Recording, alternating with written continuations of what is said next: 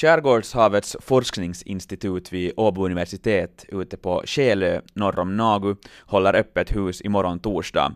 Men du Ulrika Fagerström var där redan förra veckan. Hur såg det ut då? Ja, det var jättefint. Alltså det var första gången som jag var där. Det var en jättevacker ö med både klippor och ängar och kossor och allt möjligt. Och, och det här tiden har nästan stått stilla där. Alltså det, det, har inte hänt någonting ungefär på flera hundra år. Det speciella är att Skele på 1600-talet blev ett ställe dit man förde spetälskesjuka och eh, mentalsjuka, eller den tidens definition på psykiska problem som också var ganska ofta väl då sociala konstruktioner. Men, men det här den, det är historien och eh, den sista som led av spetälska dog 1785 på Skele där.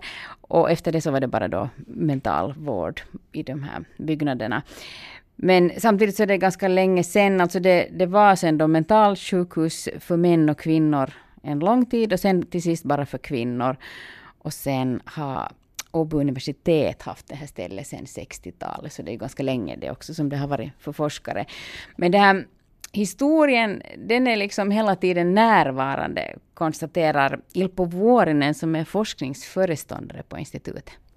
Jo, historien ser man hela, hela tiden när man vandrar på, på Själö. Hur då?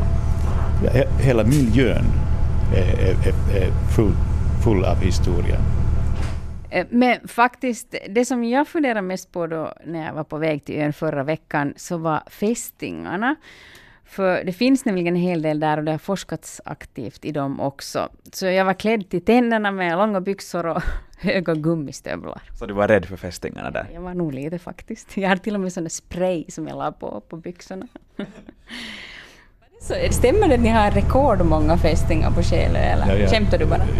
Jag, jag skämtar lite men det, det finns ja, lite allvar bakom det också. Vi, vi började, började vid 90-talets slut, vi var intresserade, man hade börjat prata att, att, att fästingarna har ökat sig.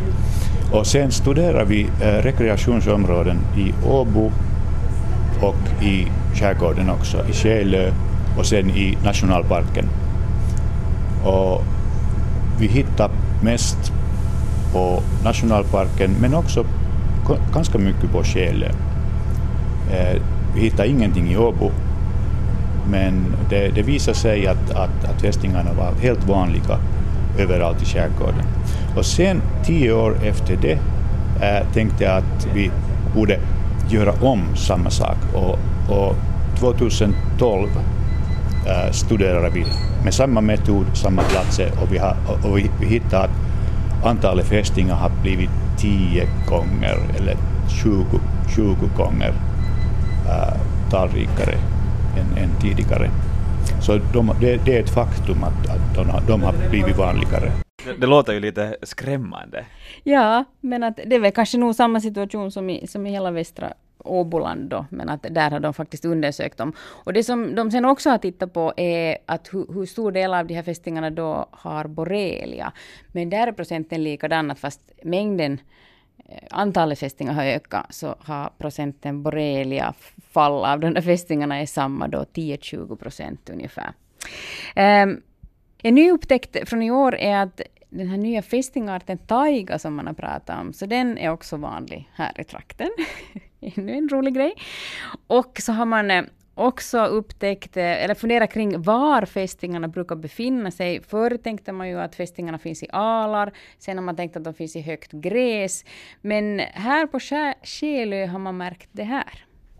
Och när vi studerade de här på olika ställen i Själö så fick vi veta att det rikligaste de är i vanlig blåbärsskog, alltså vanlig svampskog här på Själö. Så det troligen varierar ganska mycket. Men är det just i blåbärsris eller var är det de håller till det? Överallt. Man, man studerar dem så att man drar en en gångs en meter lakan tyg och drar sen efteråt och sen plockar man fästingar bort. Okay. Det, det, det, tygen, tygen måste vara vit för att kunna se små kryp. Just det. Men sen sa du att regn påverkar dem på något vis? Ja, det, det, det, det visade sig att det var omöjligt att, att, att fånga dem när, när marken och, och gräset är våt. Så det är dags att gå till svampskogen mm. för vanligt folk. Men, men är det det att fästingarna inte förekommer vid regn eller är det bara det att de inte fastnar de är, i tyget? De är oaktiva. Och de, de, ja, de är oaktiva. De troligen går någonstans i skydd mm. för att skydda sig för regnet. De finns där, men de rör sig inte. Mm. Det är troligen så. Så inga fästingar alltså då det har regnat eller regnar. Bra tips där av forskningsföreståndare Ilpo Vuorinen, eller vad tycker du Lukas? Ja, det är bra. Jag ska tänka på det nästa gång jag går och plockar svamp. Mm, gå i regnet. Eh, men nu går vi vidare här och vi ska kika in i ett redskapsskjul där deras utrustning för vattenforskning är och vi ska ta och titta på en vattenkikare. Och sen har vi olika rep och sånt, en vattenkikare. Lättare att se under vattenytan. Jaha. Det är i princip samma sak som som dykarmask. Mm. Det finns en, en glas i botten, eller, eller plast. Det är som en orange kon, en sån här trafikkon. Och så, ja. och så har du liksom en, ett, ett cyklopöga på ovansidan. Det är liksom Det är en stor och man använder det så att man vadar i vattnet. Jaha. Så, så det avsett för grunda bottnar. Ja. Får jag ta en bild av det där? Ja.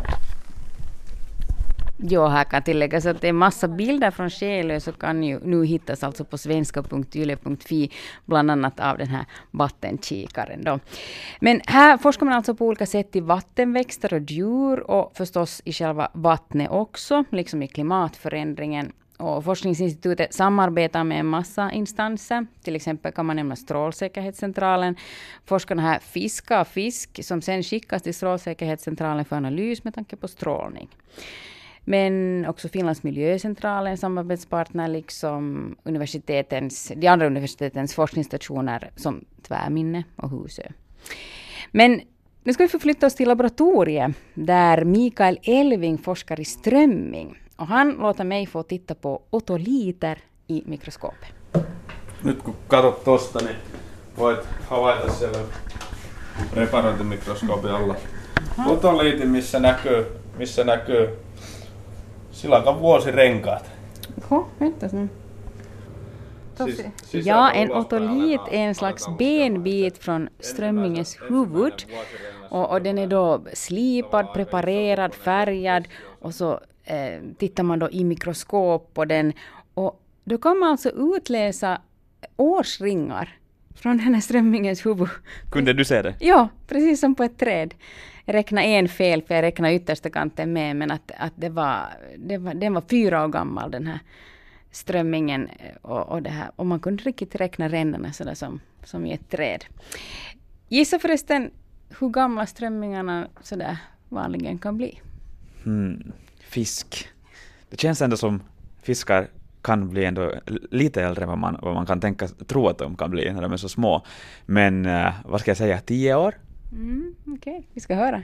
No silakat varmaan tässä saaristomerellä on keskimääräisesti semmoisia 3-7-vuotiaat. Mm-hmm. Mutta kyllä meilläkin on tullut vastaan, että lähes tulkoon 30-vuotiaaksi silakkakin voi elää. Et, et, tota, wow. van, vanhojakin yksilöitä tavataan kyllä, mutta mut yleensä se on sitä 3-7-vuotiaista. Millaiselta 30-vuotias silakka näyttää? No se on tietty kohtuullisen iso yleisesti se on varmaan semmoinen lähelle 25 senttiä ja saattaa painaa sen 100 grammaa lähestulkoon. Tai ylikin. Onko sillä parta? Ei sillä parta kasva. Ellei levä ole sitten tarttunut alaleukaan. Jo, man har alltså hittat strömmingar som till och med är 30 år gamla, men ingen har alltså skägg om inte har fastnat alger på dem. Alltså man talar ju ofta om gammelgäddan, men här kan man ju tala om gammelströmmingen. Ja, tänk dig för att, att en strömming alltså som är född 1985 kan simma fortfarande där. Och en sån är alltså då ungefär 25 centimeter lång, väger 100 gram och sådär. Men eh, vanligtvis är de bara alltså 3 till 7 år gamla då, inte 30. Men i morgon är det alltså öppet hus på Skelö och eh, det brukar vara ganska populärt. Det hålls en gång i året, varje sommar. Och det är Skelös mörka historia som oftast drar folk, konstaterar forskningsföreståndare på våren. Ja, de vill titta på miljön och höra historier om spetälskan och ja, det där skräck. Skräckexempel. ja, just det. Är det en bra blandning av vacker natur och skräckinjagande historia? Ja, det, någ- några kommer efter naturen förstås. Det är underbart här. Och sen folk frågar om blågröna alger och fästingar. Så det är det populäraste.